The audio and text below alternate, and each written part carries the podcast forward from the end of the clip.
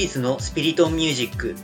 この番組はイントロクイズサークルオンタマがメンバー共通の趣味であるアニメソングの成分少し多めで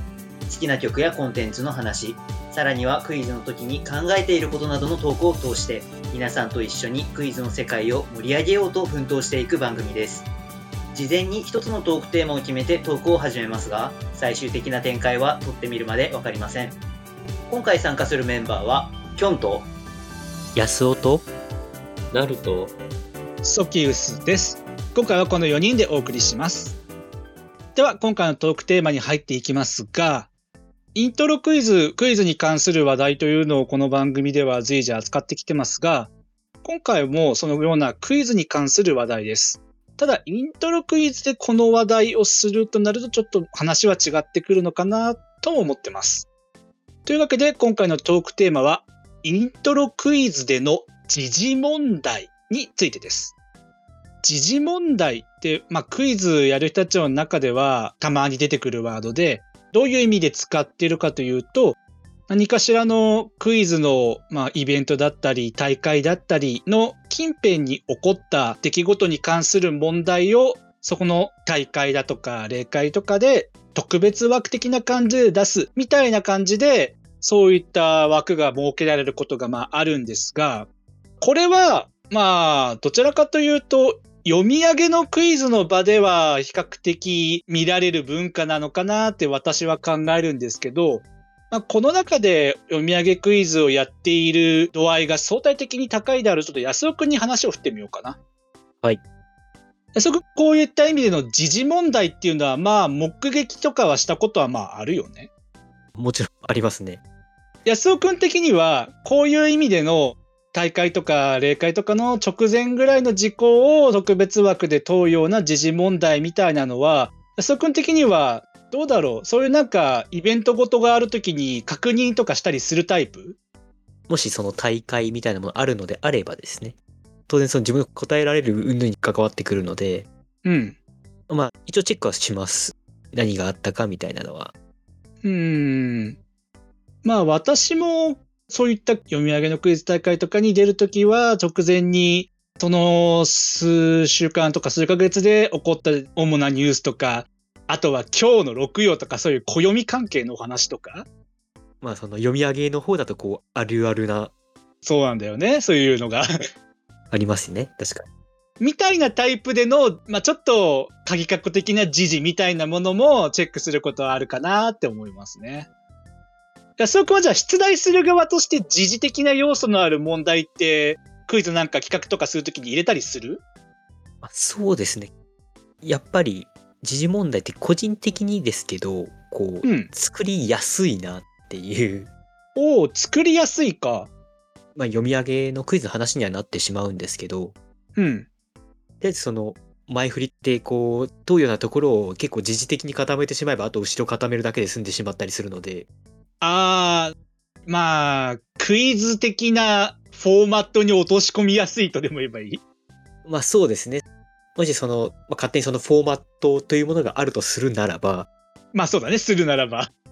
その決まった形で作るのであればそこに落とし込みやすいっていうのはありますねうーん、なるほど。まあ確かに、そうだよね。まあ、新たにその時期近辺のものを調査しなきゃならないっていう部分では大変かもしれないけど、それさえしてしまえば、特別枠的に入れても全然多分周りからは、あ、時事問題ね、みたいな感じで受け入れられて、すんなりいくから、まあ、作りやすいといえば作りやすいかもな。まあただ全体的なその問題のその多さをこう見た時にうん。全体的にこう多くなりすぎないようにっていう意識は働きますうん、ある程度量は抑えめで全体のバランスを見て。そこが多くなっちゃうとやっぱ違ってきちゃうというかうんその全体のそのコンセプトとかもあったりもするので、まあ、確かに読み上げクイズをやる人たちの中でも時事問題があまりにも多いとうーんって感じになるのはおそらく多数派の感覚だろうと思うしね。この全体とのバランスみたいなものはちょっと気にしますね。うーん。とまあここまでは読み上げ問題のクイズをやる人たちの中での時事問題って言われるものに対して、まあ、リアルな感覚としてこういう話をしてきたんですけれども、じゃあ、ここからはそれをイントロクイズの話にも広げていこうかなと思うんですが、じゃあちょっとキョンさんに聞いてみようかな。はい。キョンさん、イントロクイズ何か出題するときに、今ここまで話してきたような意味での時事的な要素のある楽曲を出題するっていうことを意識したことってある？そうですね。全く意識しなかったかというとそうではないですけど、うん。時事問題を強く意識して企画を作るとか、そういう経験は私は今のところなくて、うん、そうなのか。やっぱりアクセント的な感じで、あったりなかったりって感じです。なんで、本当に時事問題がない場合も多いかなっていうところですね、私の場合は。やっぱりここでもそのアクセントみたいな言い方で、出すことは普通にあるかもしれないけど、その量はバランスとって少なめにみたいな感じにはどうしても落ち着いてくるよね。と思いますね。まあ、主に、例えばその楽曲のシングルが出た日付とか、なるほど、出た日付。うん。だとか、あとは、場合によっては、もっと広めに見て、季節柄、今に合うよね、みたいな感じで、そういった雰囲気、例えば、春だったら。桜とか、そういうのが散りばめられてるとかっていうことはあるかなって。自分でもそういうのを一度くらいはやったことがあるようなないようなっていう薄い感じですけどうん、まあそれも時事問題って言っていいならっていう感じですね。まあ、この辺は時事問題として取るか、若干微妙なところではあるが、確かに季節柄みたいな話は、今まで話してきたところにもつながるのかな。と思いました。他なんかそういうもの以外で時事的な要素として、なんかこういう要素をやってみたみたいなのあったりする？やってみたはあんまりないんですよね。やっぱりその企画よりもどちらかというと、フリーバッティング、自由に出す機会が多かったので、そういうところからランダムでたまたま、あ、そういえば最近この人話題になったよねとか、そういうところで、本当にたまたま出してみるっていうのは何回もあるんですけど、意識的にその選曲をするとかっていう経験はあんまりないです。うん。企画を作るにあたって、そういう時事的要素を1曲だとか2曲だとかっていう放り込むことはあったと思います。うん。少し前に、まあその時はキョンさん参加してなかったけど、フリーバッティング形式と企画形式の違い、それの、それぞれ出題者と回答者の立場それぞれで、こういうこと考えるな、みたいなことを話した回があったんだけれども、まあ、はいその時にもちょっと出てきたの話に今つながるかなと思って、まあどういうことかっていうと、キョンさんは今の話聞いてる限りでは、フリーバッティングの方がそういった時事的な要素を入れ込む可能性は高いって感じに聞こえたんだけど、まあそういうことでいいかな。うーん、そこはすごくその時々によるっていう感じで、うん。フリーバッティングで、まあ、自分の場合って2万曲とか3万曲近いところからのシャッフルで出すことが多いので、その中からどの曲を選んでいくかっていう要素のうちの一つにその時事の要素が絡んでくることが多いっていう感じです。うん。だから時事的に絡んでいると思われる楽曲を弾いたら、個人的なその出したい、出さないでおこうのスイッチが出したい側に入りがちっていう感じです。ああ、そこに時事が絡まったら出しがちぐらいな感じ。そうですね。必ず出すとかそういう感じではないってことだよかな？はい。必ず出すってなっちゃうとなんか違うかなって思うんですけど、出がちかなっていうところですね。うん。でもまあ、それだとハードル的には企画形式よりフリーバ形式の方が時事放り込みやすいぐらいに聞こえるけど、ちょっと違うやっぱそれって。うーん。そういうその時事的な企画、自分はやったことないですけど、参加したことは結構あるので、企画としての方が、まあ自分はどうかって言われるとわかんないですけど、企画の方が、そういう時事的なものって入れ込みやすかったりするのかなって個人的には思うんですけどね。どうなんでしょう？共産的な比較の方が時事的要素を入れ込みやすいって感じなのか？なんか枠を作るイメージなんですよね。その企画をやるときって。うんだから時事枠的な。ああ。一曲もなしで企画を組んでしまうのは違うかなみたいな。あ、なるほど。最近は自分そういう企画をやる機会があんまりないですけど、うん。何か企画をやるんだとしたら、今だったら多分時事枠一つは作りそうな気がするんですよね。うーん。なんか、最初話聞いたときは、フリーバッティング形式の方が時事要素を絡めやすいのかなっていう意味合いなのかと思ったけど、なんか話を聞いていくと、そんなに単純でもなさそうな。そうですね。なんか自由度合いの違いですよね、そこは。んどういう意味？何を出す出さないも自由なので、フリーバッティングに関しては。だから、そういう意味で、どこまでをどう取るかっていうのが取りやすいというか、企画だとどうしても難易度とか、ジャンルのこととか考えて、よぎったけど入れられなかったよみたいなことは考えちゃうかなっていうのはあるんで、んまあそういう意味で言うと、曲の幅の広さで言うんだったら、フリーバッティングの方が多分大きいですよね。自由度合いが。うん確かに。自由度合いだけで言えばね。まあ、以前企画形式と振り場形式の回の中では、逆に振り場形式での楽曲の出題を躊躇するときみたいな話題も話したんだけれど、まあ、それはその回をの該当する回本編聞いていただければいいんですが、逆にフリーバッティングで難易度帯を想定してみたら、ちょっと高いのが続いたときには高いのを躊躇するみたいな感じで逆に自由だからこそフリーバー形式だと躊躇するみたいな可能性もあるよねみたいな話はしたんだけれども、まあちょっとそれはあまりにも話がそっちの方向に行き過ぎちゃうので、今回はここまでにしときますが、ちょっとじゃあ、なるくんにも聞いてみようかな。はい。なるくんはイントロクイズの出題をするときに、さっきまで言っていたような時事的な要素を意識することってある？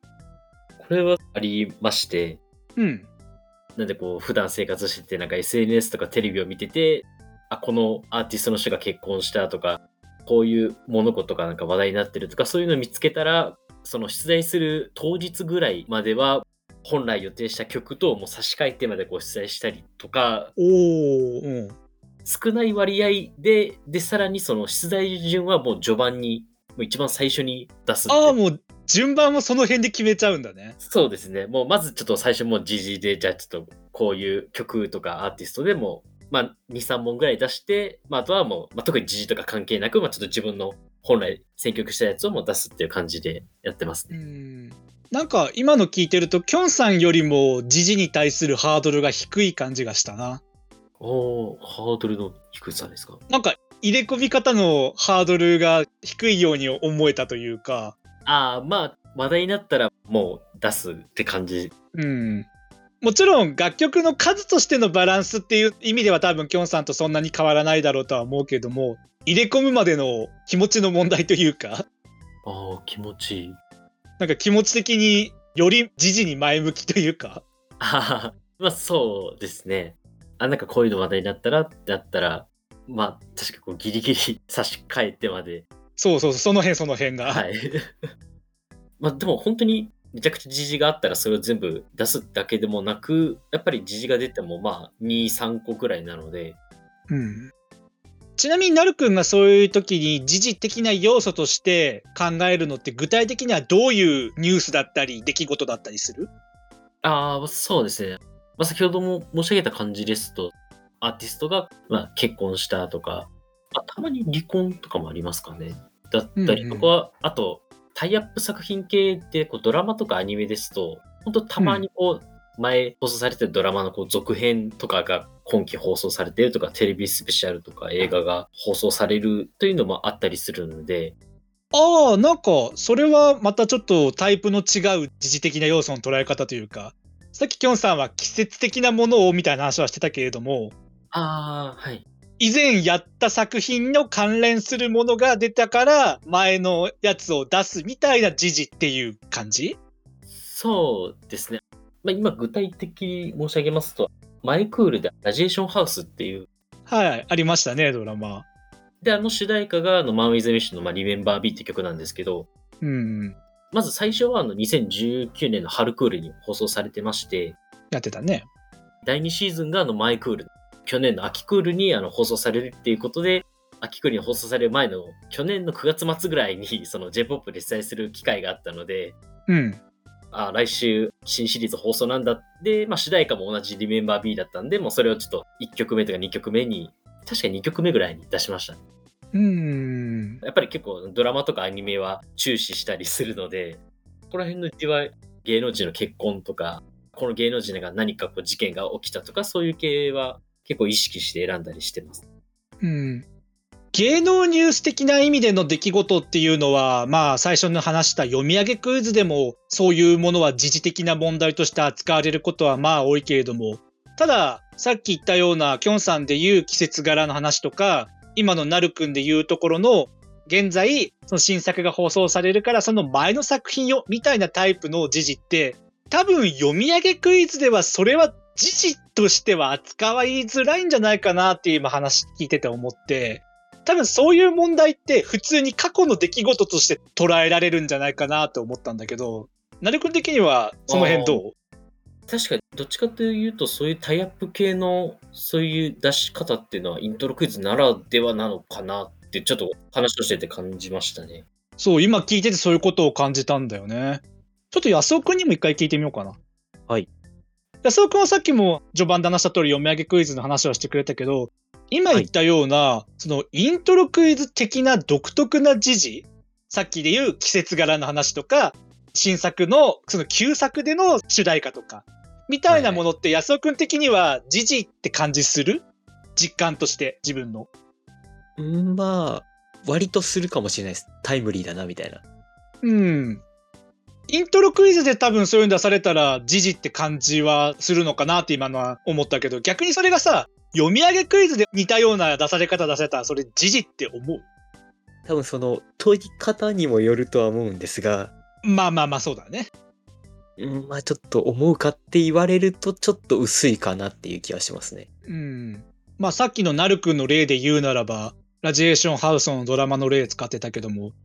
これが読み上げクイズで例えばまあもちろん問い方にもよるから現在放送されているラジエーションハウスのみたいな言い方で前の作品の主題歌を答えにするってこともできなくはないけど単純に前の作品のその主題歌だけを単体で聞いたらあんまり時事っていう感覚にはならないよなって思うんだけどやっぱまあその辺は安尾くんもそうかな。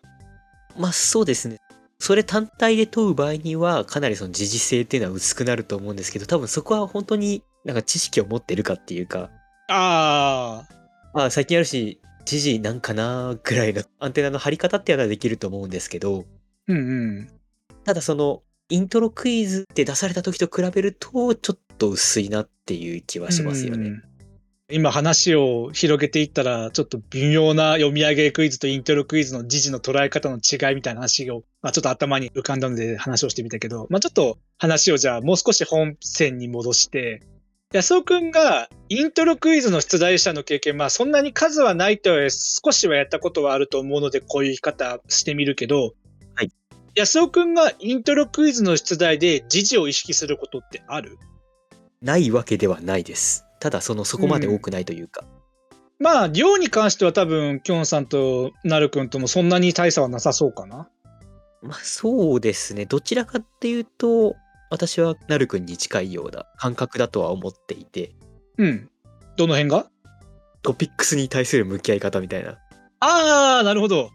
ところは割と近いものがあるかなとは思っています。うん。例えば、どういったものを時事的な要素として安尾くんは取り上げるかな？具体的に。そうですねまあ冠婚葬祭ですか？ああ、さっきなるくんも言ってたけれども。やっぱりイントロクイズってその芸能関係だったりとかそういうそのうんエンタメ情報みたいなのがこうすごい乗っかってくることは多いのでそうだね。やっぱ性質上そうかなとは思うのでやっぱそこのニュースっていうのは結構時事的要素としてはでかいかなと思っているのとあとそうですね他に何か時事的なのがちょっとパッと思い浮かべばいいのですが。っていうことはあんまりそういう芸能ニュース的な以外での時事の要素っていうのはそんなすぐには思いつかないぐらいの感覚なのかなじゃあ。まあそうですね。やっぱりそのでかいニュースとして結びついてるのがそこがやっぱこう一番に思いつくとこだったりはするかなと思ったので。うん。なるほどね。ちょっとここまでは、そのイントロクイズ的な意味での時事問題として、例えばどういう要素を取り上げて時事みたいな扱いをするのかっていう話を、まあ、本線では話してきましたが、まあ、そろそろいい時間にもなってきたので、まあ、締めの話題的な感じで話を変えるんですけれども、じゃあ、まあ、これは別に読み上げクイズでもそんなに大差はないかもしれませんが、まあ、時事と言っている以上、出された現在では時事的な要素があるかもしれないけれどもある程度時間が経って、まあ、その出された時点からは、未来の時点から、その時出された時事問題を見てみると、ああ、あの時はあれが時事だったかもしれないけど、今となっては時事っていう感じもしないな、みたいな感覚っていうのは、おそらくイントロクイズでもその辺は共通するだろうなって、このテーマを設定するときに私は思ったんですけど、ちょっときょんさんに聞いてみようかな。はい。まあ、さっきその時事問題として、まあ、いくつか入れるかもしれないって話はしてくれたけれども、じゃあ、そういった、例えば、季節柄っていうのは、季節って日本だと循環するもんだからちょっと特殊な例なんで今回除くと、さっき、なるくんとか安尾くんが言っていた、芸能ニュース的な意味での時事みたいなものを想定したときに、はい。もしその楽曲が未来から振り返ってみたら、その時出された現在では盛り上がってたけども、別に未来、その現在の時点ではあんまり盛り上がる要素ないかなって思った時、その昔出された時事問題に対して、うわ、なんかちょっとこの楽曲今出すのはためらうな、みたいな感覚って、きょんさんの中にはある？うーん。正直、個人的にはそこまでないですね。うーん、あくまでも、。その時に、まあ J-POP として流行っていた、まあアニメソングでもそうですけど、そういう別に日本に限らなくてもいいけど。まあそうですね。そういうのを出したところで、うんまあ当時は流行ってたよねぐらいの感じで出すことができるっていう意味では、うん全然躊躇はないかなっていうふうに思います。ただ、今まで誰か言うかなと思って誰も言わなかったんで私が言うんですけど、はい。ほんの数日前に出た楽曲、いわゆる土最新。その土最新の曲ってすごく時事だと思うんですよ。ああ、本当に発売されてすぐの楽曲か。私に関しては、ここに関しては本当に出すことがないので、うん。他の方に任せようと思って言わなかったんですけど、あのあ、辺り。の曲だとすると、本当に難易度そんなに低くない曲でも、ほんの数日前に出た曲だからって言って、ポンと出すことはあると思うんですけど、うん。ただ、これって、もう本当に数年とか経った状態だと、数日前に出ましたっていうだけで出した曲っていうのが、果たして今出せるかっていうと、ちょっとこれ一概に言えないかなっていうふうに感じるところはあるかなっていう、そういう意味でちょっと躊躇するところはあるかもしれないです。それって、まあ、ちょっとだけ批評会との話題もリンクするけど、現在までの影響力的な意味合い？うん、というか、やっぱり数日前に出た曲っていうのはそれだけでネームバリューがあるものじゃないですか。と、個人的には思うんですけど、そこにネームバリューを置くならね。はい。なので、その曲がある程度知名度があるように世の中にはびこっていくのであれば、それはもう全然出していいものだと思うんですけど、全部が全部そうじゃないと思うんで、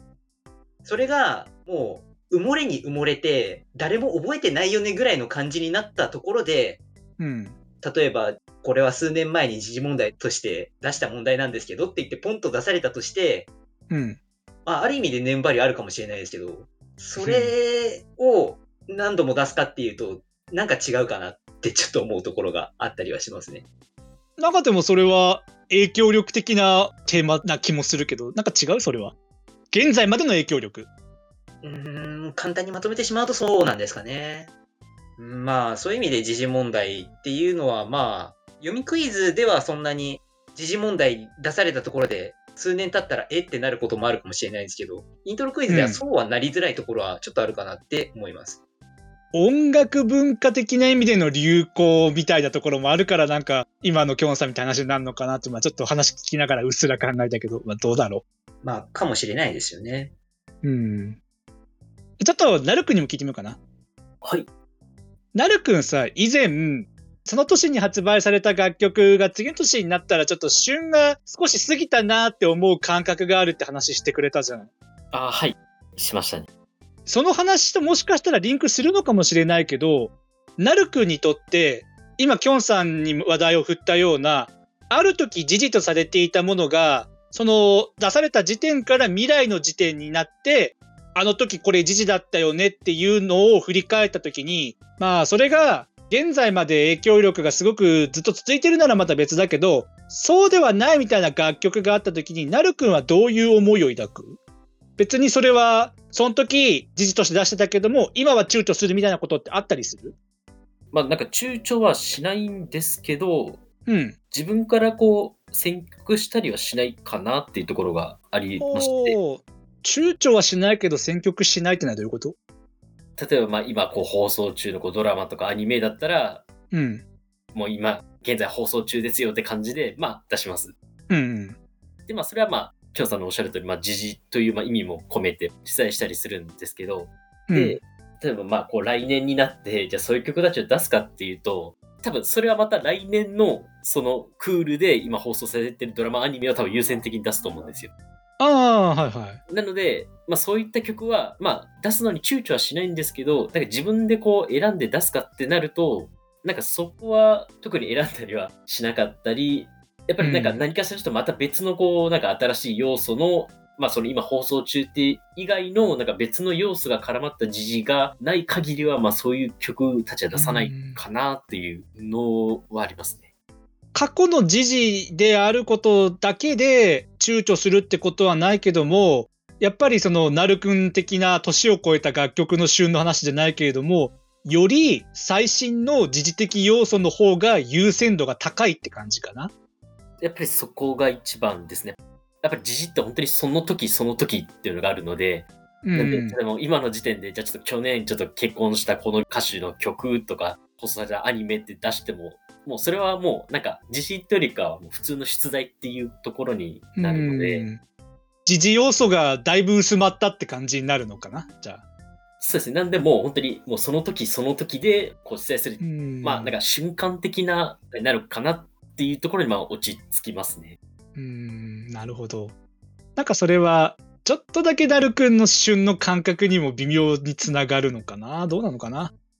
なんかダルくんはその感覚がより最新最新に更新されていくって意味では、キョンさんと微妙に違うのかな？って感じはしたな。もうその場その場って感じですね。時うん、その場でその場。もう最新、もうその時のその時の時事としてこう出題するって感じですね。そうだね。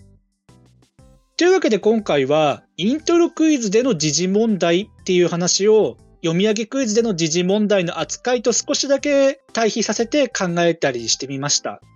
ちょっとこの対話を進めていった感じだとまた独特な時事問題の考え方みたいなのもちょっと出てきたんで、まあもしかしたらそれは出題者に関する何かしらのテーマの中でまた引き出されることがあるのかなとも思います。というわけで、いつものコーナーに参りたいと思います。この番組では毎回最後に1分以内で今紹介したい1曲を持ち回りで語ってもらっています。今日は、なるくん、お願いいたします。はい。じゃあ始めちゃっていいかな？はい、大丈夫です。では行きます。